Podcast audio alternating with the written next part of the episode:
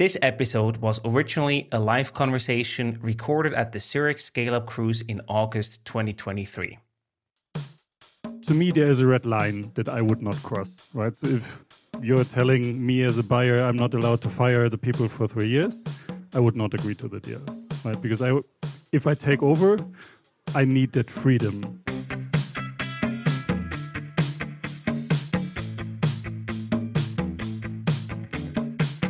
Welcome to the Swisspreneur Show, a podcast about startup stories and learnings from experienced entrepreneurs.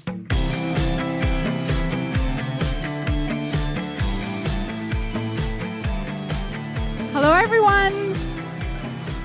Welcome to today's panel. Thank you so much for making your way downstairs. I have uh, the pleasure to moderate today's panel. For those who don't know me, my name is Dominique. I'm the head of community at uh, Swisspreneur.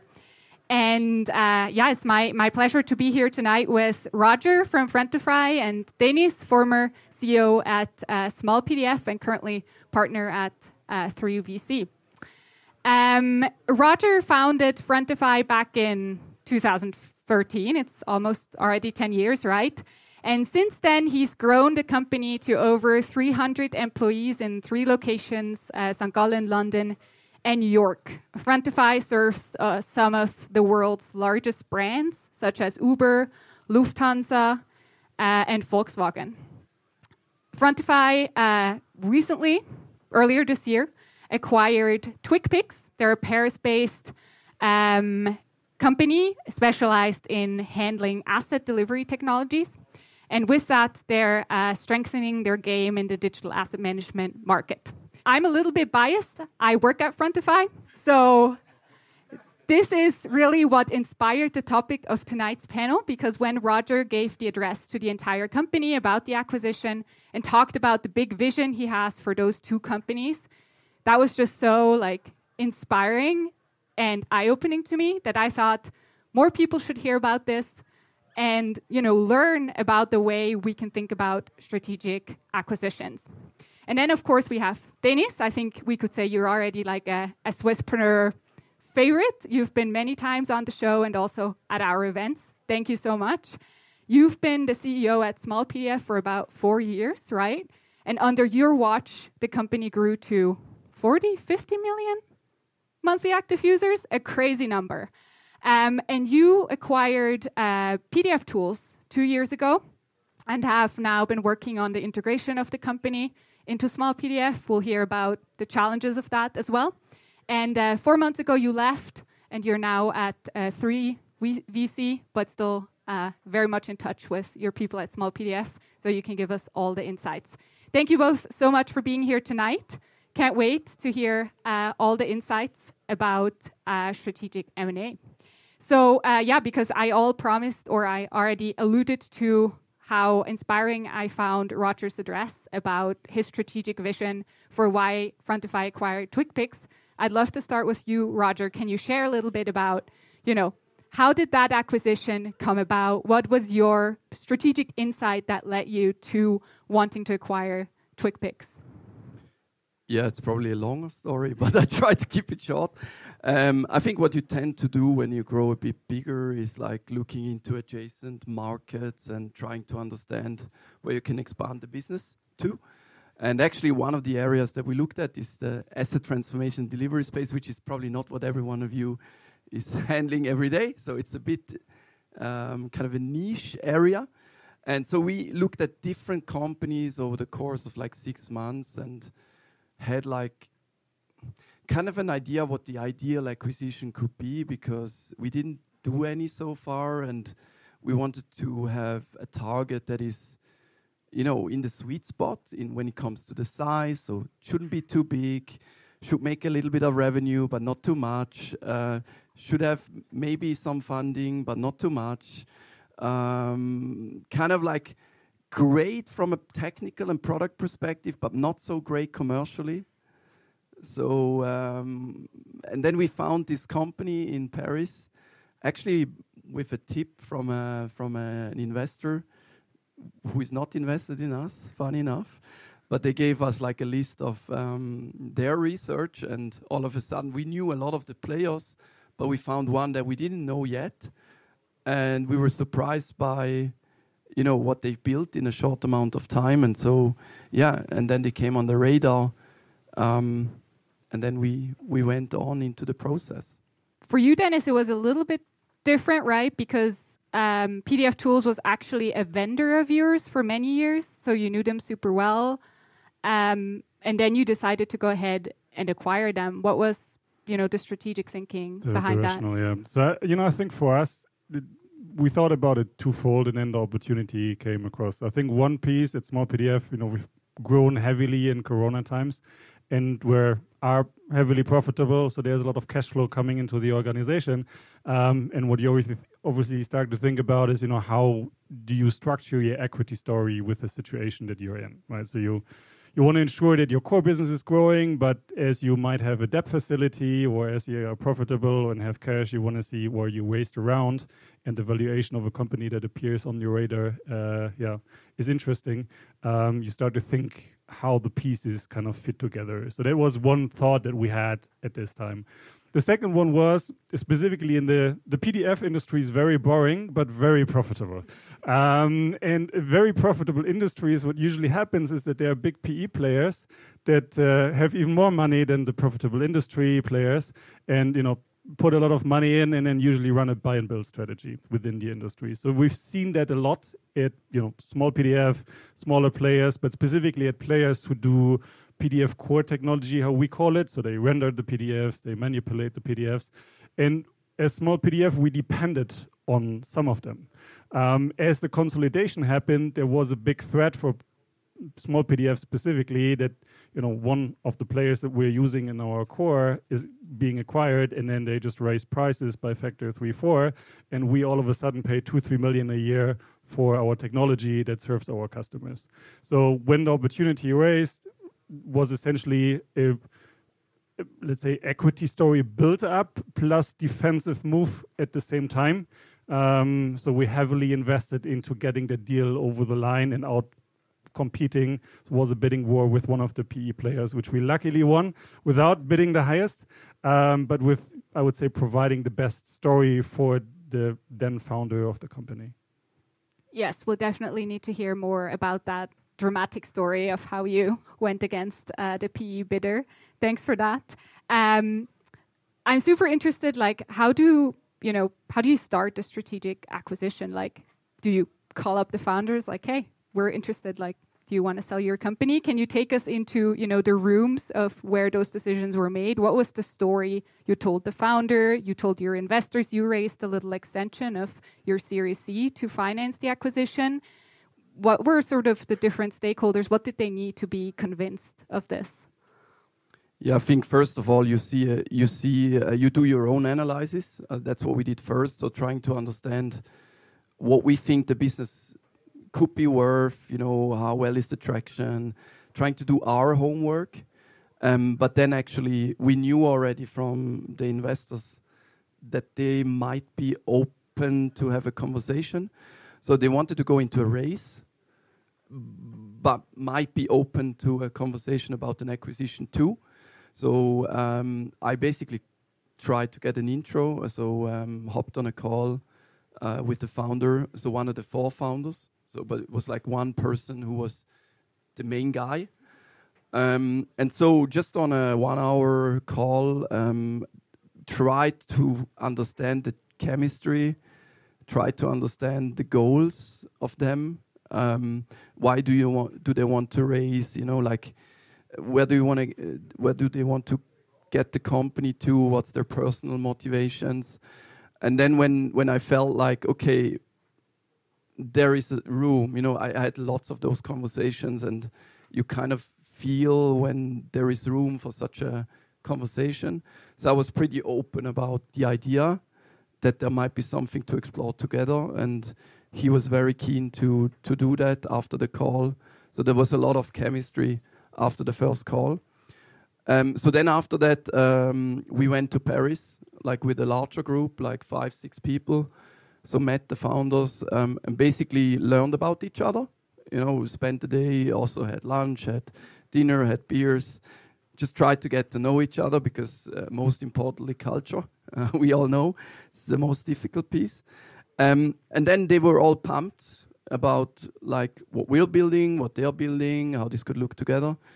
Um, after that, we sat together with the board and tried to come up with a, a price, which is really hard to be honest, super hard because you have no idea, and you try to sense check what do they might want, and they tell you a big price, and you know you're never gonna give them an offer on that level, um, and so you you kind of have to understand where's where's the interesting starting point uh, to start with the offer, and so so then we had to get the board on board, um, and uh, yeah. nice one.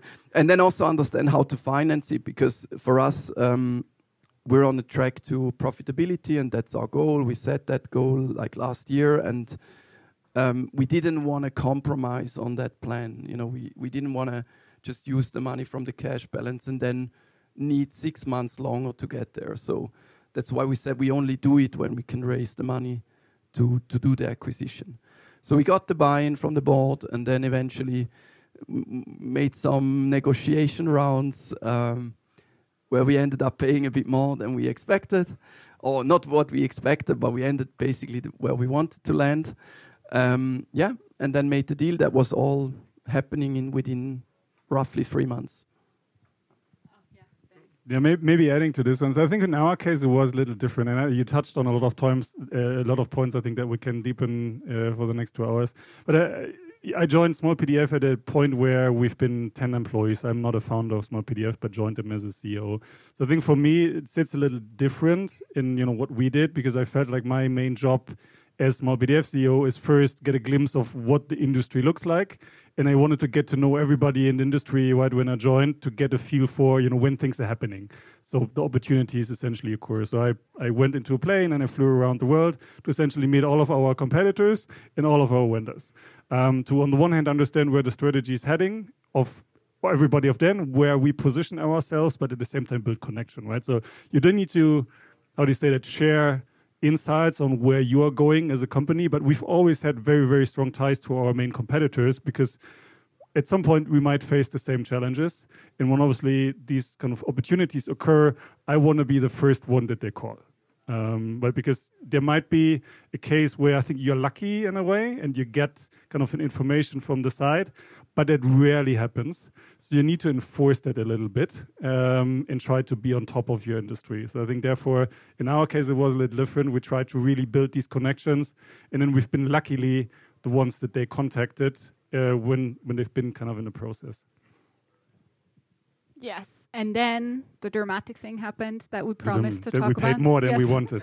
yeah, that yes, seems to like be everybody. like a, a common theme. yes, but then you made an offer, had a term sheet, but then things happened differently. Uh, yeah, uh, that process was too long um, and very draining. Now looking two years back, so what happened was that with PDF Tools is a core technology PDF vendor. It's a very classic small, medium sized business. It was about 15 people at this time, five and a half million revenues, one and a half million EBITDA. And the founder who ran the company for 25 years wanted to retire. Um, so he thought, you know, he wants to put the company uh, in good hands and therefore contacted us. So what happened is we negotiated a little bit, put a term sheet on the table, 13 million at this, this point. We were like, yes, bang, like 5 million revenue, 2021, 2x ARR, profitable. That's going to be a no-brainer, right? So we'll do it, can afford it from a cash balance perspective. Two days later, I get a call from the founder. We got an offer for 40 from, from our core competitor. The deal is off the table. Sorry for that. And it's like, okay, shit. So now we have to move, obviously. And we knew that we cannot afford 40 because for us it was way beyond what we can afford. But we know, or we knew that we can put the best deal for him on the table from a retirement perspective, you know, to put the company in the best hands possible because PDF Tools was a Swiss company based close to Zurich. We've been a Swiss company, both have been bootstrapped. So then we worked on the deal, I think similar to what Roger basically described, right? So you try to work with your banks, with your board, try to come up with numbers that somewhat make sense um, look at the cash balance of the company. So you can, you know, looking at it more from a PE perspective on what, how many debt can we put into a company to basically acquire it because it was profitable. Um, and then we came up with a price around the 30 million that he essentially agreed to, which was 10 million less that wouldn't he would get selling to American PE. But as American PEs are very bad, uh, very bad people, you always need to play that when you're in a bidding war. Um, we luckily won the process. Nice. Um, yeah, well, congrats on that. Um, we already heard a little bit what your deal then looked like. So you paid 30 million in cash, right? No, we, we paid 15 million in cash okay. and financed 15 million uh, from Swiss banks. Got and it. you know, I think that's the benefit of being profitable. When you're profitable, and at the point 2021, obviously the interest rates have been very nice. Um, so we financed that half of the deal with okay. with a bank loan. Nice, nice.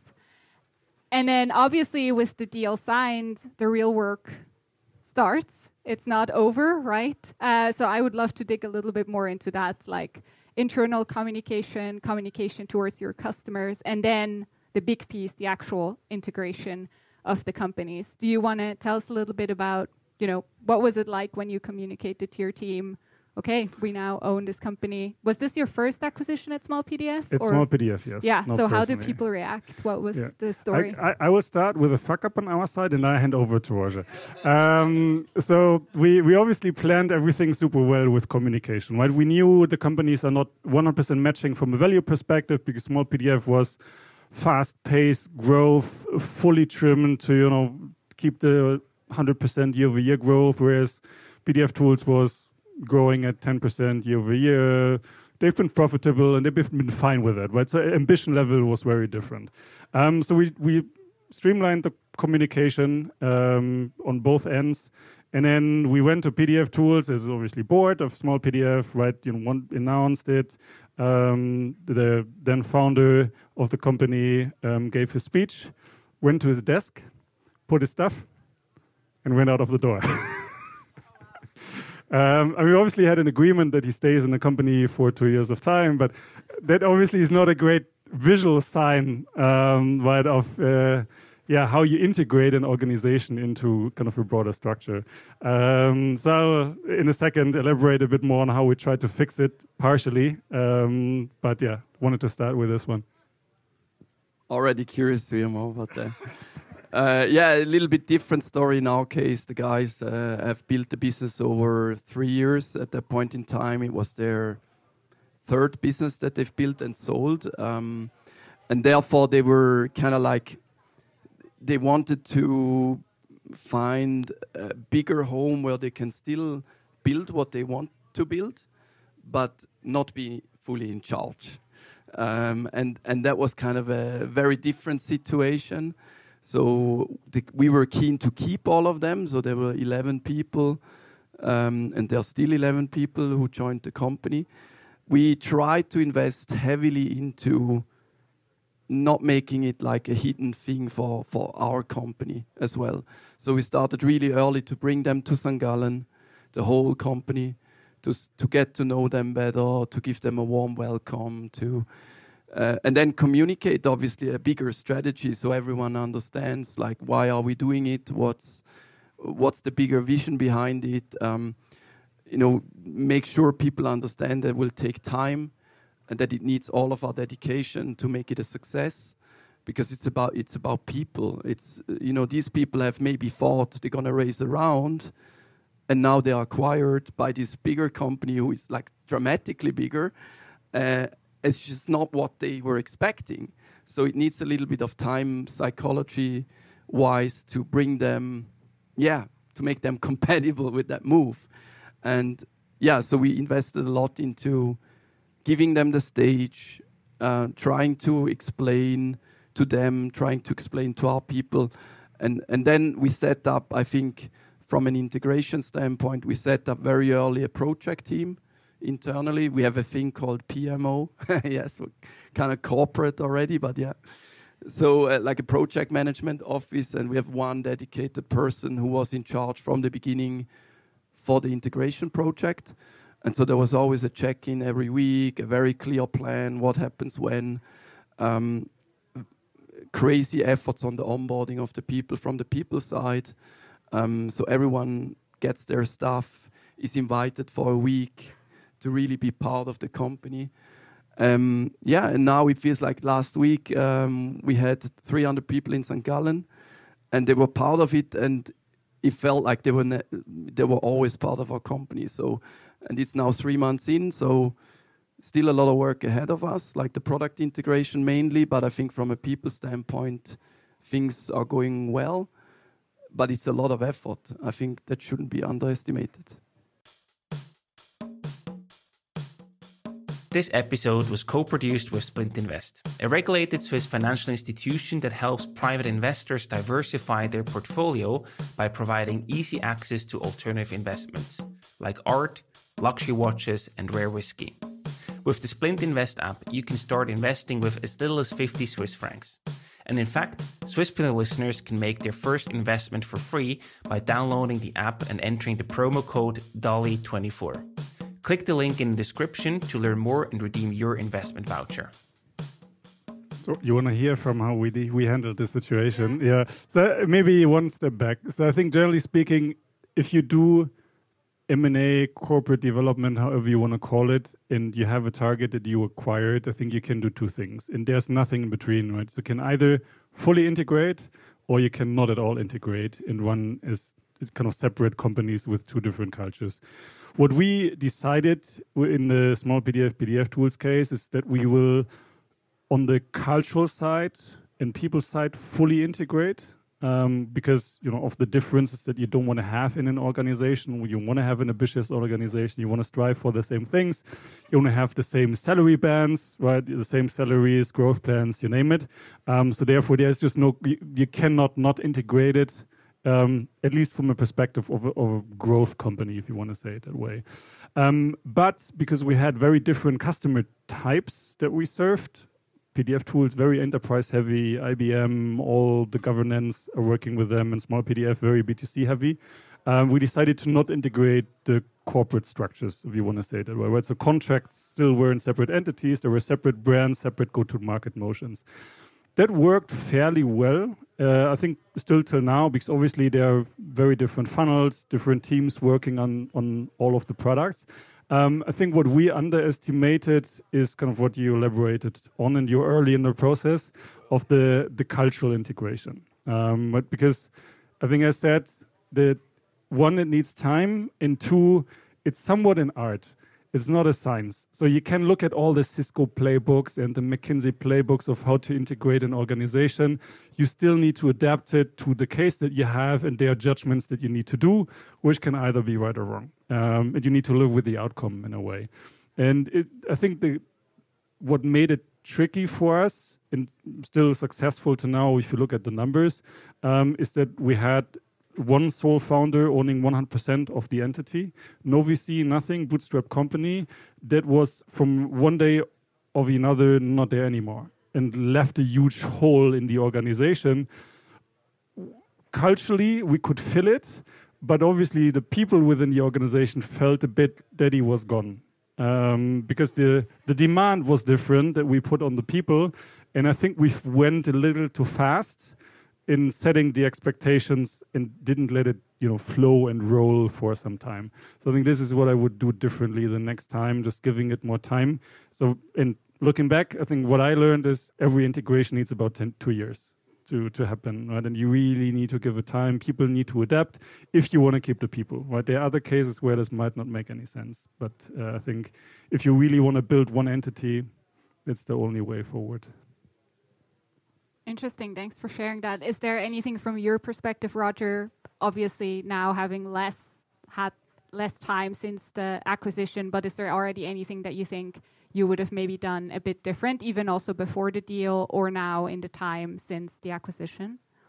I mean, again, as as you said, we are super early in the process. I think all the, all the challenges, they, I mean, some have been here already, but like a lot of them will come, especially when it's about product integration. After like people have had uh, the first excitement about joining a new company and then getting settled, and then maybe will not work out and stuff. So I think the main challenges are still coming, um, but I mean, there has been a few things on the negotiation side that I would definitely do differently. Uh, I think we had a pretty good idea internally what we think we want to offer because of like we knew the people, we knew what they might expect, and I think it was pretty close to not happening because we also because of the discussions in the board and so on, we went in a slightly lower than we might think might be too low um, and I think it worked out well in the end, but we, we just in the end landed where we wanted to land. But I think it's tricky to to then listen too much to other people at that point in time, and we probably should have done more what we thought we want to do. Um, and uh, funny enough, we had like maybe ten of the eleven people who are like let's say easy easy integration and maybe one person is still like still like we had to find a little bit of a solution uh, to to find the right place for the person and and there might be still like some challenges ahead um, to integrate them well but uh, yeah i mean so far so good but i think there will be a lot of challenges ahead Cool. I look forward to uh, seeing them all. um, cool. So I want to wrap it up at this point and then also give you all a chance to ask questions. But just as like a little, you know, final sort of point, very generally, what do you think is a good point for a company to start thinking about strategic acquisitions and con- controversially, like when should you definitely not try to do a strategic acquisition like that? should I go first? Yeah. I mean, it's funny when uh, when we started to look into the first targets, we kind of make it, made it a little bit for fun. I have to be honest. I mean, we just looked at some some players and we had the discussions just to learn. We never had in the early days. We never like a year ago when we started doing these conversations. We didn't really think we're gonna acquire the company but we want you have to start learning about it you know you have to start to learn about the process and and then in this case particularly it was maybe the fourth or fifth we looked at um, some were in different spaces and just everything was perfect from from the dynamics but still i i wasn't uh, you know I, I was still like not optimistic that it will happen actually because that's just yeah, it's a really big step for a company to acquire another company. It's big.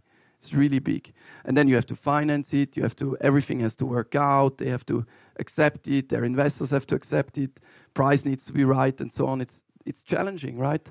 So um, for us, it came quite naturally, to be honest, because we're like a Series C, post Series C company.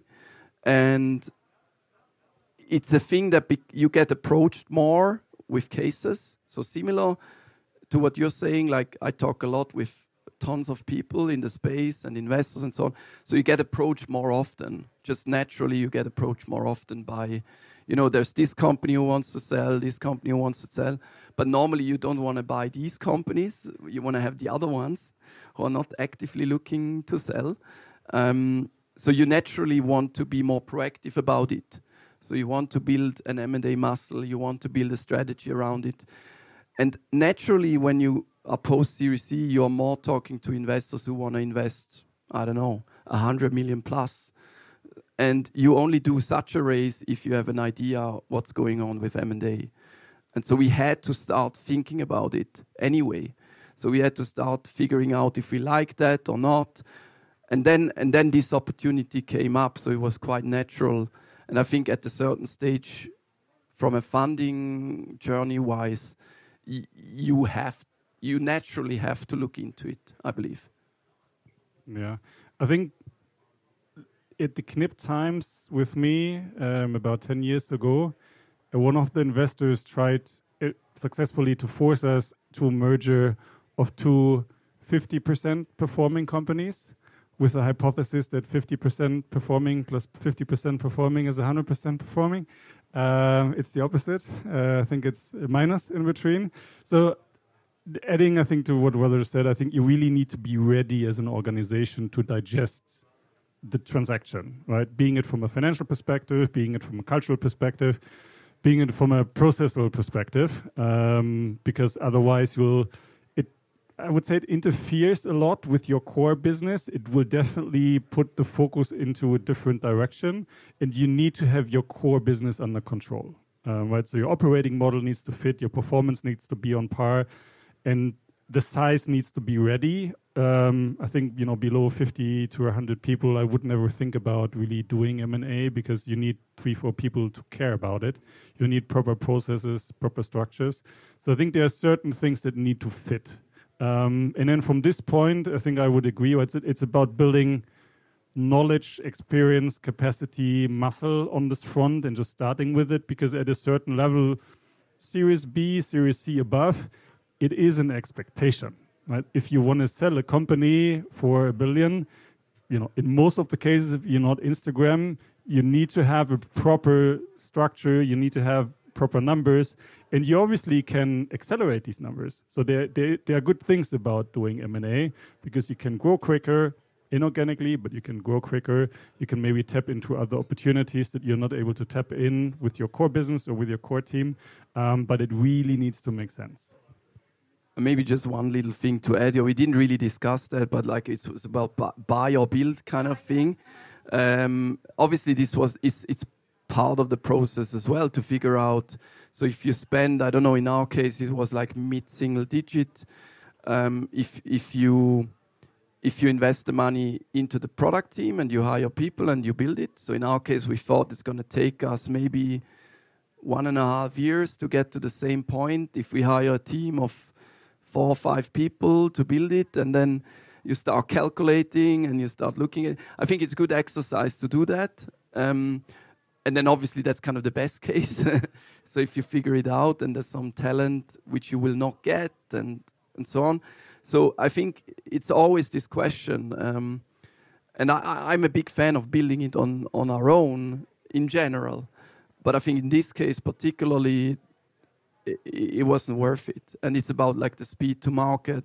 Some of our competitors were a bit ahead in the topic and with this acquisition, we knew we instantly make a leap, and we are like the best in that piece from around our competition. And so it's had so many benefits compared to the build case, but still, it's a lot of money. You know, when you when you run a startup and you you spend a you know few millions or whatever, and it's just gone.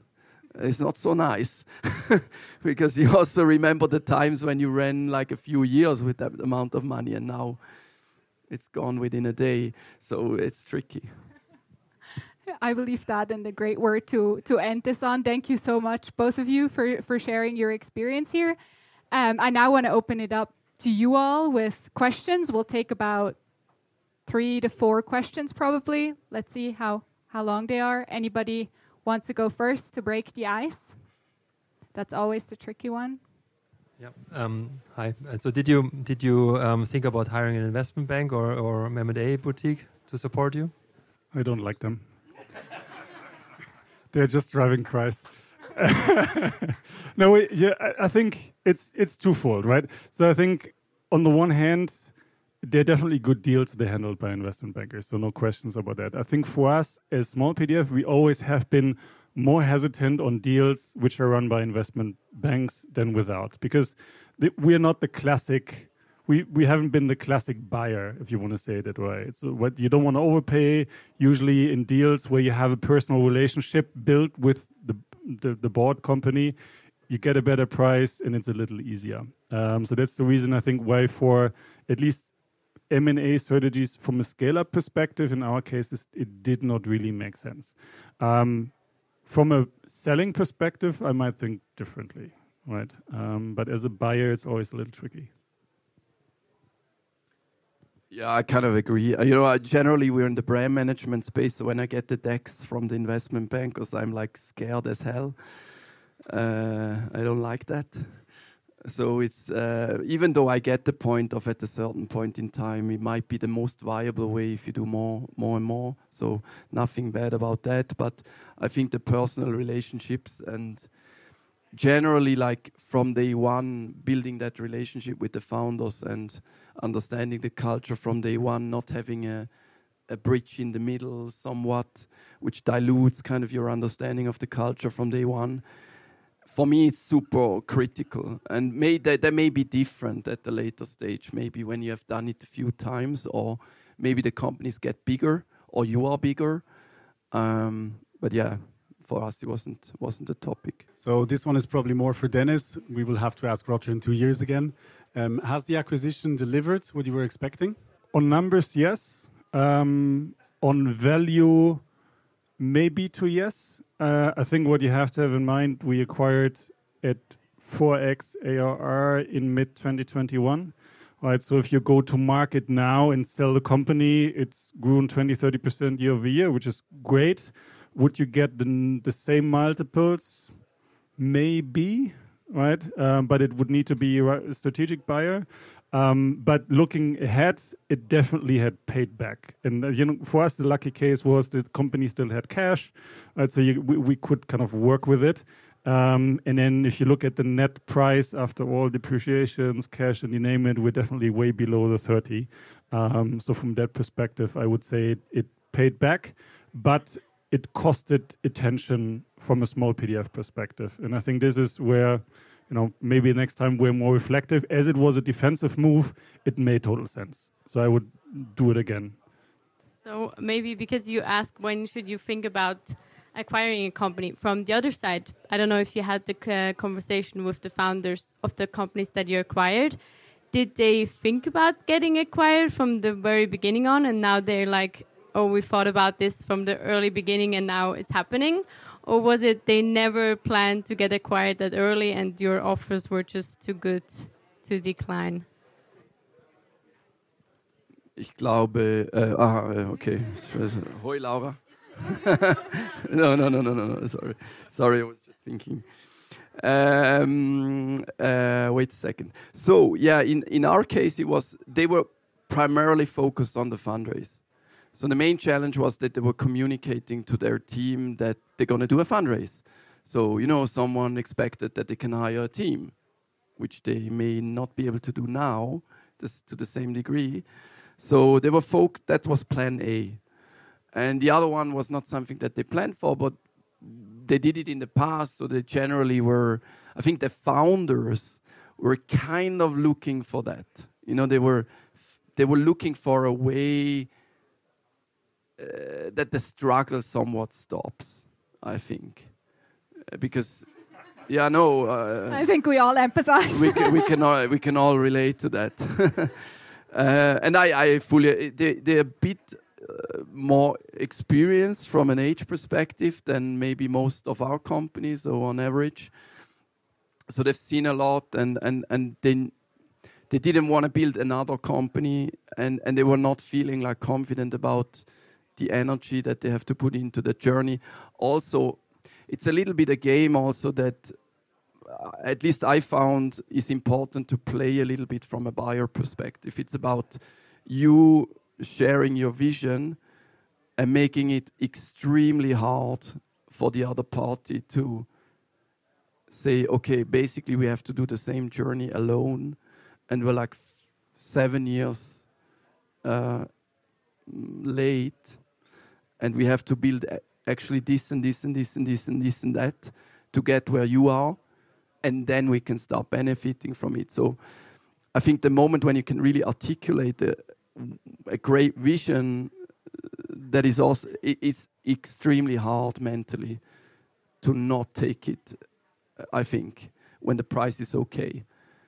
Because it's just like i think mentally it's just unbelievably hard to say no i think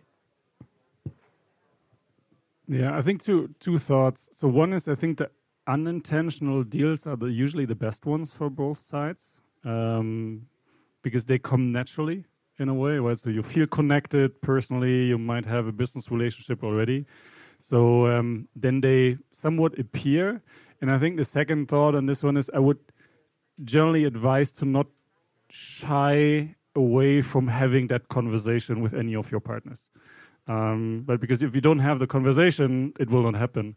Uh, and I think specifically if you have you know great big vendors or strategic partners or investors, whatever it's going to be, to have that talk about you know it doesn't make sense to team up, right? So it's not about I'm selling the in most of the cases I'm selling the company, but does it make sense to team up?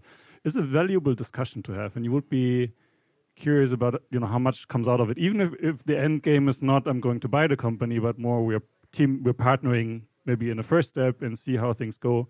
Um, so yeah, don't shy away from that conversation.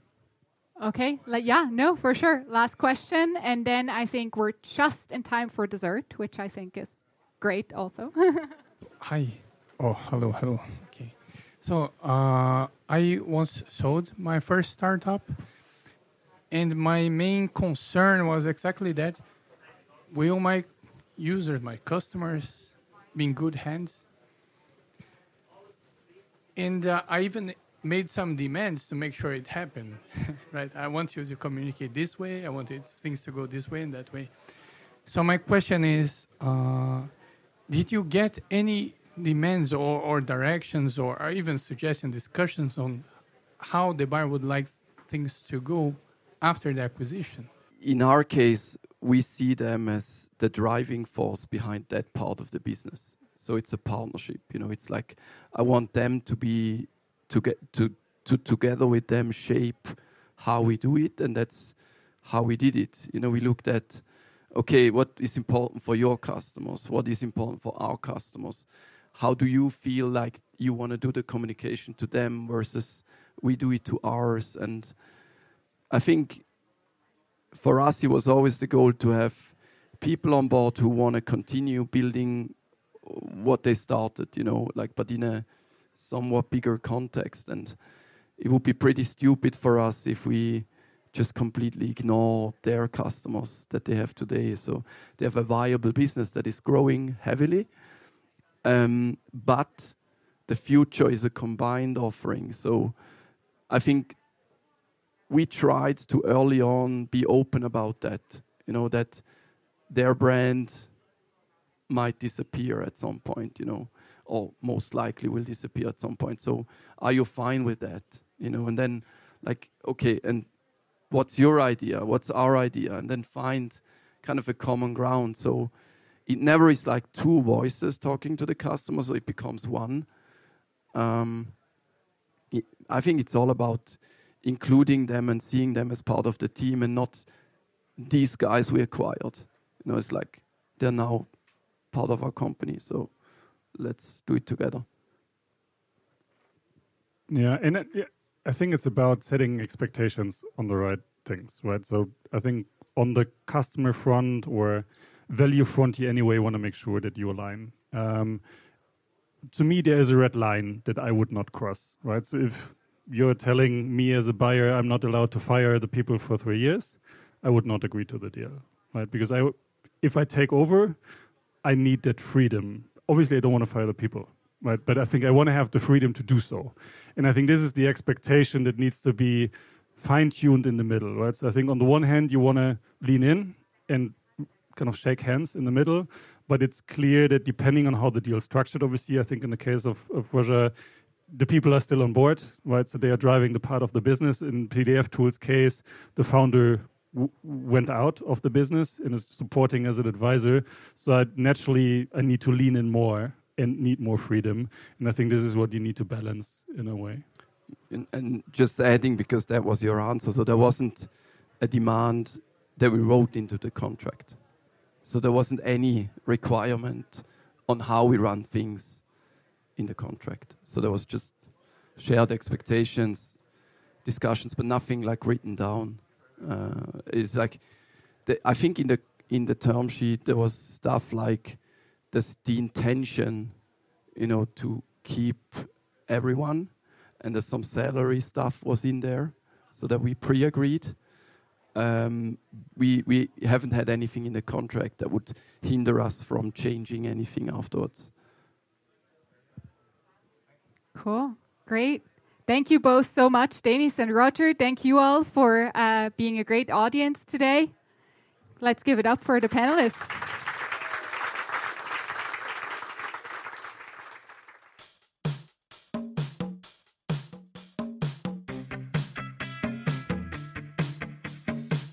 We hope you enjoyed today's episode. If you did, you can support us by rating our show on Apple Podcasts. This way, we can reach an ever growing number of aspiring entrepreneurs.